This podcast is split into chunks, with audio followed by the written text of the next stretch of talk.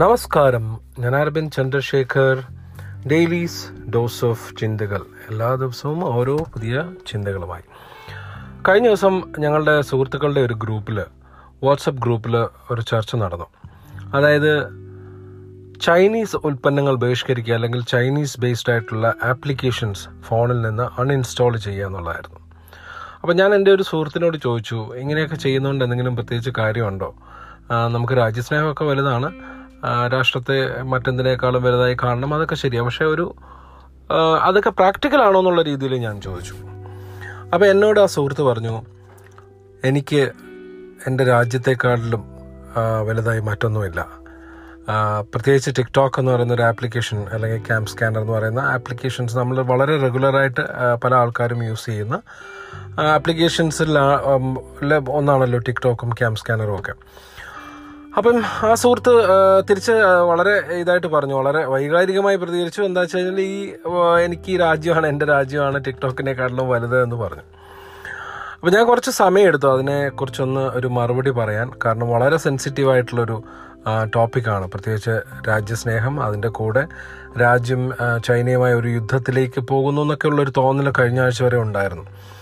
ഇപ്പം അങ്ങനെയില്ല തൽക്കാലം അങ്ങനെയില്ല. രണ്ട് രാജ്യത്തിലുള്ള പട്ടാളക്കാരും അവരവരുടെ തിരിച്ച് അവർ അതിർത്തിയിൽ നിന്ന് പോകുന്നു എന്നുള്ള വാർത്തകളൊക്കെ ഇപ്പോൾ വന്നുകൊണ്ടിരിക്കുന്നു. ഞാൻ ആലോചിക്കാൻ സമയമെടുത്തത് എങ്ങനെയാണ് എന്താണ് രാജ്യസ്നേഹം എന്നുള്ളതൊന്ന് ഡിഫൈൻ ചെയ്യുക. അതായത് നമ്മുടെ രാജ്യത്തിനെ മറ്റെന്തിനേക്കാട്ടിലും വലുതായിട്ട് സ്നേഹിക്കുക. അതാണല്ലോ രാജ്യസ്നേഹം. പക്ഷെ ചില സമയങ്ങളിൽ നമുക്ക് കാണാൻ പറ്റുന്ന എന്താ വെച്ച് കഴിഞ്ഞാൽ സെലക്റ്റീവാണ് രാജ്യസ്നേഹം വളരെ സെലക്റ്റീവായിട്ട് കാണുന്നത്. ഇപ്പം ഈ ചൈനീസ് ആപ്ലിക്കേഷൻസ് അൺഇൻസ്റ്റാൾ ചെയ്യുക അല്ലെങ്കിൽ ചൈനയുടെ പ്രോഡക്ട്സ് ഉപയോഗിക്കാതിരിക്കുക. ഇതൊക്കെ നമ്മളിത് ആക്ച്വലി നമ്മളുടെ തുടക്കം നമ്മൾ ഗാന്ധിജി പറഞ്ഞ പോലെ ഒരു വിദേശ വസ്ത്രങ്ങൾ ബഹിഷ്കരിക്കുക അല്ലെങ്കിൽ വിദേശ വിദേശികളുടെ ഉൽപ്പന്നങ്ങൾ ബഹിഷ്കരിക്കുക എന്നുള്ള ഒരു സ്വാതന്ത്ര്യ സമരത്തെ കാലത്തിന്റെ തുടക്കത്തിൽ നിന്നായിരിക്കും നമുക്ക് ഈ ഒരു ചിന്ത പ്രതിഷേധം സൂചിപ്പിക്കാനായി ഇങ്ങനെ ഒരു കാര്യം ചെയ്യുക എന്നുള്ളത് തുടങ്ങി വെച്ചത്. അപ്പം ഞാൻ അതിന്റെ ഒരു ചരിത്രം ഒന്ന് ആലോചിച്ചു. ശരിക്കും പറഞ്ഞാൽ അങ്ങനെ നമുക്കൊരു രാജ്യത്തിന്റെ ഒന്നാമത് ഈ ലോക രാജ്യങ്ങൾ തമ്മിലുള്ള കരാർ കരാറുകൾ അതായത് നമ്മുടെ വേൾഡ് ട്രേഡ് ഓർഗനൈസേഷനുമായിട്ടുള്ള കരാറുകൾ ഗ്ലോബലൈസേഷനും ഈ നയന്റി ടൂവിന് ശേഷം ഉണ്ടായ സംഭവ വികാസങ്ങൾ ഒരു രാജ്യത്തിന് ഏത് രാജ്യത്തിനും അവരുടെ പ്രോഡക്ട്സ് എക്സ്പോർട്ട് ചെയ്യാനും ഇമ്പോർട്ട് ചെയ്യാനുള്ള കരാറുകൾ രാജ്യങ്ങൾ തമ്മിൽ ഉണ്ടാക്കിയിട്ടുണ്ട്. നമുക്ക് നിയന്ത്രിക്കാനേ പറ്റുള്ളൂ. പക്ഷേ ഒരു രാജ്യങ്ങളിലെ പ്രോഡക്റ്റ് നമുക്ക് വേണ്ടാന്നോ അത് വിൽക്കില്ല എന്ന് പറയാനോ പറ്റില്ല. ലോകം മുഴുവൻ ഒരൊറ്റ വിപണിയാണ് ഒരൊറ്റ കമ്പോളമായിട്ട് കരുതുന്നതിന്റെ തുടക്കമായിരുന്നു ഗ്ലോബലൈസേഷൻ അല്ലെങ്കിൽ ആ ഒരു ഇന്ത്യയിൽ നമ്മൾ നരസിംഹറാവുവിന്റെ നേതൃത്വത്തിൽ അന്ന് മൻമോഹൻ സിംഗ് ആയിരുന്നു നമ്മുടെ ധനകാര്യമന്ത്രി. അപ്പോൾ അങ്ങനത്തെ കരാറുകളൊക്കെ നിലനിൽക്കുമ്പോൾ അത് പറ്റുമോ രണ്ടൊന്ന് നമ്മുടെ നിത്യജീവിതത്തിൽ ജീവിതത്തിൽ ഏതെങ്കിലും ഒരു രാജ്യത്തിന്റെ പ്രോഡക്റ്റ് നമുക്ക് മാറ്റിവെക്കാൻ പറ്റുമോ? ഞാൻ ആലോചിക്കായിരുന്നു നമ്മൾ ഉപയോഗിക്കുന്ന ഒരുമാതിരിപ്പെട്ട എല്ലാ പ്രോഡക്ട്സിന്റെയും ഇപ്പം അസംബ്ലിങ്ങോ അല്ലെങ്കിൽ മാനുഫാക്ചറിങ്ങോ ഒക്കെ ചൈനയിൽ തന്നെയാണ് നടക്കുന്നത്. ഒന്ന് ലോകത്തിന്റെ വ്യവസായ വാണിജ്യ ഉൽപാദനത്തിന്റെ തലസ്ഥാനമായി ചൈന മാറി എന്നുള്ളതൊരു എല്ലാവർക്കും അറിയാവുന്ന സത്യമാണ്. വർഷങ്ങൾക്ക് മുമ്പ് ചൈനയ്ക്കെതിരെയുള്ള പ്രതിഷേധക്കാർ ഉപയോഗിക്കുന്ന അമേരിക്കൻ പതാക വരെ ഈ ചൈനയിലാണ് ഉണ്ടാക്കുന്നതെന്ന് ഞാൻ വായിച്ചിരുന്നു വർഷങ്ങൾക്ക് മുമ്പ്. ഇപ്പം ഇന്ത്യയിലും അത് കേട്ട് തുടങ്ങിയിട്ടുണ്ട്. നമ്മൾ ഉപയോഗിക്കുന്ന ഇപ്പം ബോയ്ക്കോട്ട് ചൈന എന്ന് പറയുന്ന ടീഷർട്ട്സും ബോയ്ക്കോട്ട് ചൈന എന്ന് പറയുന്ന ബാനറുകളും ഒക്കെ ചൈനക്കാർ തന്നെ വിൽക്കാനുള്ള സാധ്യതയുണ്ട്. അപ്പോൾ എങ്ങനെയാണ് ചൈന ഇങ്ങനെ മുൻപന്തിയിലേക്ക് വന്നത്? ഒന്ന് ഇത്രയും ജനങ്ങളുള്ള രാജ്യമാണ് ഇന്ത്യയ്ക്ക് ഇന്ത്യയെക്കാട്ടിലും ലോകത്തിലെ ഏറ്റവും കൂടുതൽ ജനസംഖ്യയുള്ള ഒരു രാജ്യത്തിന് ഏറ്റവും എഫക്റ്റീവായി തൊഴിലാളികളുടെ വേതനം കുറവായിരിക്കാം. ഒരുപാട് അവിടുത്തെ ഗവൺമെന്റ് ഇങ്ങനെയുള്ള കാര്യങ്ങൾക്ക് വേണ്ടി ചെയ്യുന്ന സൗകര്യങ്ങൾ ഇതൊക്കെ ഭയങ്കര കൂടുതലാണ്. അങ്ങനെയൊക്കെ ഒരു വലിയൊരു ഒരുപാട് കാലത്തെ ചരിത്രമുണ്ട് ഈ ഒരു ചൈനയുടെ മുന്നേറ്റത്തിന് പുറകിൽ ഒരു ദിവസം കൊണ്ടൊന്നും ഉണ്ടായതല്ല. അപ്പം നമ്മൾക്ക് എന്തുകൊണ്ടാണ് പെട്ടെന്ന് ഇങ്ങനെ സെലക്റ്റീവ് ആയിട്ടുള്ള രാജ്യസ്നേഹം വരുന്നത്? അത് പ്രാക്ടിക്കലാണ് നമ്മുടെ ആൾക്കാർ വിശ്വസിക്കുന്നത്. അപ്പം ഞാൻ ഈ സുഹൃത്തിനോട് തന്നെ പറഞ്ഞു.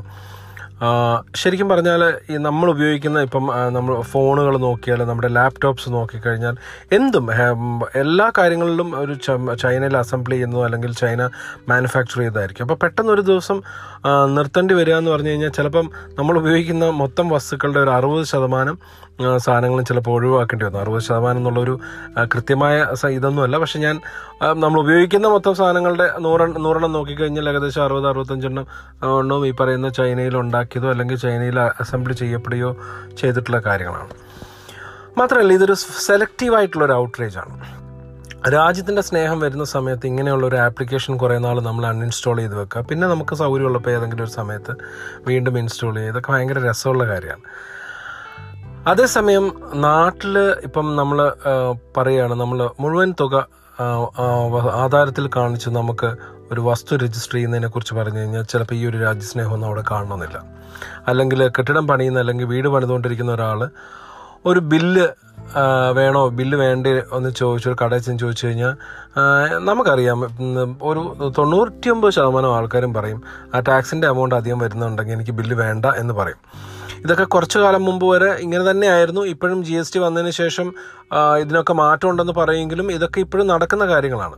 അപ്പോൾ ആ സ്ഥലങ്ങളിലൊന്നും അതായത് രാജ്യത്തിന്റെ ആ, ഖജനാവിലേക്ക് എത്തേണ്ട പൈസയെ തടയുന്ന ഒരു വലിയൊരു പ്രക്രിയയാണല്ലോ ഈ ബില്ലില്ലാതെ സാധനങ്ങൾ വാങ്ങിക്കുകയും അല്ലെങ്കിൽ ആധാരത്തിൽ കാണിക്കാതെ പകുതി ക്യാഷും ബാക്കി ചെക്കുമായിട്ടൊക്കെ സ്ഥലം വാങ്ങിക്കുന്നതും സ്ഥലം കൊടുക്കുന്നതും ഒക്കെ ഇതിന്റെ ഭാഗമാണ്. അപ്പം അങ്ങനെയുള്ള സ്ഥലങ്ങളിൽ എന്തുകൊണ്ടാണ് ഈ ഒരു രാജ്യസ്നേഹം കാണിക്കാത്തത്? അപ്പം എനിക്ക് മനസ്സിലാവുന്നത് ക്രിക്കറ്റ് കളിക്കുമ്പോഴും പിന്നെ അല്ലെങ്കിൽ യുദ്ധം വരുമ്പോഴും സമയത്ത് മാത്രമേ ഇങ്ങനെയുള്ള രാജ്യസ്നേഹമൊക്കെ ഉണ്ടാവാറുള്ളൂ. രാജ്യസ്നേഹം എല്ലാ ദിവസവും ഞാനിത് പണ്ടൊരിക്കലും ഇങ്ങനെ ഒരു ക്രിക്കറ്റ് കളി കണ്ടുകൊണ്ടിരുന്ന ഒരു കുടുംബത്തിന് കുടുംബത്തിനോട് സംസാരിച്ചുകൊണ്ടിരുന്ന ഒരു മഹത് വ്യക്തി. ആളുടെ പേര് ഞാനിപ്പോൾ പറയാൻ ഉദ്ദേശിക്കുന്നില്ല. അപ്പോൾ അദ്ദേഹം ചോദിച്ചു ഈ കളി ഇങ്ങനെ കണ്ടുകൊണ്ടിരിക്കുന്നതിൽ എന്തെങ്കിലും അർത്ഥമുണ്ടോ? എന്ന് ചോദിച്ചു. അപ്പം ആ വീട്ടിലുള്ള ആൾ പറഞ്ഞു ഇത് നമ്മുടെ രാജ്യവും വേറെ വേറൊരു രാജ്യം കൂടെ കളിക്കുന്നതല്ലേ? അല്ല പക്ഷെ ഇങ്ങനെ സമയം. അപ്പോൾ ഉടനെ അദ്ദേഹം പറഞ്ഞു അല്ല അങ്ങനെയൊന്നുമില്ല. പക്ഷേ ഇത് നമ്മുടെ രാജ്യത്തിന്റെ ഒരു ഇതാണല്ലോ. ദേശീയ സ്നേഹമുള്ളവർ ദേശസ്നേഹമുള്ളവരൊക്കെ അങ്ങനെയല്ലേ ചെയ്യേണ്ടതെന്ന് ചോദിച്ചു. അപ്പോൾ അദ്ദേഹം ചോദിച്ചൊരു തിരിച്ചു ചോദിച്ചൊരു മറുപടി ഉണ്ട് ഈ ക്രിക്കറ്റുകൾ ഇല്ലാത്തപ്പോഴും ദേശസ്നേഹം ഇല്ലേ? എന്ന് ചോദിച്ചു. അപ്പോൾ അതോടുകൂടി എന്തോ ഒരു അസുഖകരമായ രീതിയിൽ ആ സംഭാഷണം അവിടെ അവസാനിപ്പിച്ചു. പക്ഷേ പറഞ്ഞു വന്ന ഇത്രയേ ഉള്ളൂ. എല്ലാ ദിവസവും എല്ലാ നിമിഷവും വേണ്ട ഒരു കാര്യമാണ് നമ്മൾ ജനിച്ച നമ്മളുടെ നാടിനോടുള്ള സ്നേഹം അല്ലെങ്കിൽ ദേശത്തോടുള്ള ഭക്തി. അപ്പോൾ അത് കാണിക്കേണ്ടത് ഒരു വേറൊരു രാജ്യം ഉണ്ടാക്കിയ ആപ്ലിക്കേഷൻ അൺഇൻസ്റ്റാൾ ചെയ്ത് ആവണമെന്ന് ഞാൻ വിശ്വസിക്കുന്നില്ല. രാവിലെ എഴുന്നേൽക്കുന്നത് മുതൽ രാത്രി നിങ്ങൾ തിരിച്ച് വീട്ടിലെത്തും വരെ നിങ്ങളുടെ ഓരോ പ്രവൃത്തിയും ദേശത്തോട് സ്നേഹം ഭക്തി ഉണ്ടായിരിക്കണമെന്ന് തെളിയിക്കുന്ന രീതിയിലാവണം. നമ്മൾ കാറുകൾ നമ്മൾ നമ്മുടെ വാഹനം ഓടിക്കുന്ന സമയത്ത് നമ്മൾ ഗതാഗത നിയമങ്ങൾ പാലിച്ചാണോ ചെയ്യുന്നത്? നമ്മൾ നടത്തുന്ന ട്രാൻസാക്ഷൻസ് രാജ്യത്തിന്റെ ഖജനാവിലേക്ക് നികുതി എത്തിക്കുന്നതാണോ? നമ്മൾ ആളുകളോട് പെരുമാറുന്ന രീതി നമ്മൾ നമ്മൾ അതിനകത്ത് വംശീയത വംശീയതയില്ലാതിരിക്കുക സ്നേഹമില്ലാതെ സ്നേഹമില്ലാതിരിക്കുക. ഇപ്പം അപ്പം തന്നെ ഇപ്പം തന്നെ നമ്മൾ കേൾക്കുന്നുണ്ട് ചൈനയുമായിട്ടുള്ള യുദ്ധത്തിന്റെ നിഴലിൽ നമ്മളിങ്ങനെ നിൽക്കുന്ന സമയത്ത് നോർത്ത് ഈസ്റ്റിൽ നിന്നുള്ള ആൾക്കാരെ ചൈനക്കാരെന്ന് വിളിക്കുന്നു. നമ്മളുടെ രാജ്യത്തുള്ള ആൾക്കാർ ആരാണെന്ന് പോലും നമുക്കറിയില്ല. നോർത്ത് ഈസ്റ്റ് സംസ്ഥാനങ്ങളിലുള്ള ആൾക്കാർ ചൈനക്കാരാണ്. അവരുടെ രൂപവും ഭാവവും ഒക്കെ വെച്ചിട്ട് അവർ ചൈനക്കാരാണെന്ന് വിളിച്ച് അവരെ അധിക്ഷേപിക്കും. അപ്പോൾ ഇതൊക്കെയല്ലേ മാറേണ്ടത്? നമ്മൾ ആദ്യം ഈ നമ്മളുടെ ഈ ആപ്ലിക്കേഷൻ അൺഇൻസ്റ്റാൾ ചെയ്യുന്നതിന് മുമ്പും അല്ലെങ്കിൽ ചൈനയിൽ ഉണ്ടാക്കിയ സാധനങ്ങൾ ഉപയോഗിക്കാതിരിക്കുന്നതിനൊക്കെ നമുക്ക് ഉണ്ടാവേണ്ടത് നമുക്ക് ഓരോ നിമിഷവും രാജ്യത്തോട് ഭക്തിയുണ്ട് അല്ലെങ്കിൽ സ്നേഹമുണ്ടെന്ന് തെളിയിക്കപ്പെടേണ്ട. ഇതുപോലെയുള്ള ചെറിയ ചെറിയ കാര്യങ്ങൾ നമ്മൾ ശ്രദ്ധിക്കാതെ നമ്മളിങ്ങനെ വല്ലപ്പോഴും ഒരു ആപ്ലിക്കേഷൻ അൺഇൻസ്റ്റാൾ ചെയ്തും ഒക്കെ നമ്മളുടെ രോഷം പ്രകടിപ്പിക്കുന്നത് ശരിക്കും താൽക്കാലികം മാത്രമാണ് എന്നാണ് എന്റെ അഭിപ്രായം. ഇതിനോടുകൂടി ചേർത്ത് പറയേണ്ട വേറൊരു കാര്യം നമ്മളൊരു കുട്ടി ജനിക്കുന്നതിന് ജനിക്കുന്ന സമയമാകുമ്പം ആറോ ഏഴോ മാസം കഴിയുമ്പോൾ തന്നെ ആ കുട്ടി താഴെ വീഴുമ്പോൾ നമ്മൾ പറയുന്ന ഒരു കാര്യമുണ്ട്. പ്രത്യേകിച്ച് ഇന്ത്യക്കാർ നാം നമ്മുടെ പല വീടുകളിലും കണ്ടിട്ടുണ്ട്. ഒരു കുട്ടി വീഴുമ്പോൾ ആദ്യം ആ കുട്ടി വീണത് സ്വാഭാവികമാണെന്നോ ആ വീഴ്ച കുഴപ്പമില്ല എങ്ങനെയാണ് നടന്ന് പഠിക്കേണ്ടതെന്നൊന്നും പറഞ്ഞു കൊടുക്കാറില്ല. പക്ഷേ അതിന് പകരം നമ്മൾ ആ തറയിൽ ആഞ്ഞടിച്ച് എന്റെ കുട്ടിയെ വേദനിപ്പിച്ചോ എന്റെ കുട്ടിയോ വീഴ്ത്തിയോ എന്നൊക്കെ ചോദിച്ച് നമ്മൾ തറയിൽ ആഞ്ഞടിച്ച് കുട്ടിക്ക് സന്തോഷം വരാനും കുട്ടിയുടെ കരച്ചിൽ നിർത്താനൊക്കെ പറയാറുണ്ട്. എന്റെ അഭിപ്രായത്തിൽ നമ്മൾ മറ്റൊരാളെ കുറ്റപ്പെടുത്താനായിട്ട് തുടങ്ങുന്നതിന്റെ ആദ്യത്തെ പടി ഈ കുട്ടികളെ എങ്ങനെ വീഴുമ്പോൾ തറയിലടിച്ച് എന്റെ കുട്ടിയെ വേദനിപ്പിച്ചു എന്റെ കുട്ടിയെ വീഴ്ത്തിയോ എന്ന് ചോദിക്കുന്ന ഈ ഒരു ചോദ്യത്തിലൂടെയാണ്. നമ്മളുടെ തെറ്റുകൾ നമ്മുടേതല്ലെന്നും ഇത് മറ്റൊരാളുടെ മേളിലേക്കാണ് വെക്കേണ്ടതെന്നും ഒരു ഇന്ത്യക്കാരൻ ആദ്യം പഠിക്കുന്ന ഏറ്റവും തുടക്കം ഈ ഒരു ഇങ്ങനെയുള്ള ചില കുറ്റപ്പെടുത്തലിലൂടെയാണ്. ഇത് തന്നെയാണ് ഇവിടെയും സംഭവിക്കുന്നത് ബ്ലെയിം ഗെയിം അല്ലെങ്കിൽ മറ്റൊരാളെ കുറ്റപ്പെടുത്തുക. നമ്മൾ എന്തുകൊണ്ട് ഇത് ചൈന ഉണ്ടാക്കുന്ന പോലെയുള്ള മികച്ച ഉൽപ്പന്നങ്ങൾ ഉണ്ടാക്കുന്നില്ല? അല്ലെങ്കിൽ ചൈന പ്രൊവൈഡ് ചെയ്യുന്ന പോലത്തെ ആപ്ലിക്കേഷനുകൾ മൊബൈൽ ആപ്ലിക്കേഷനുകൾ എന്തുകൊണ്ട് നമുക്ക് ചെയ്യാൻ പറ്റുന്നില്ല?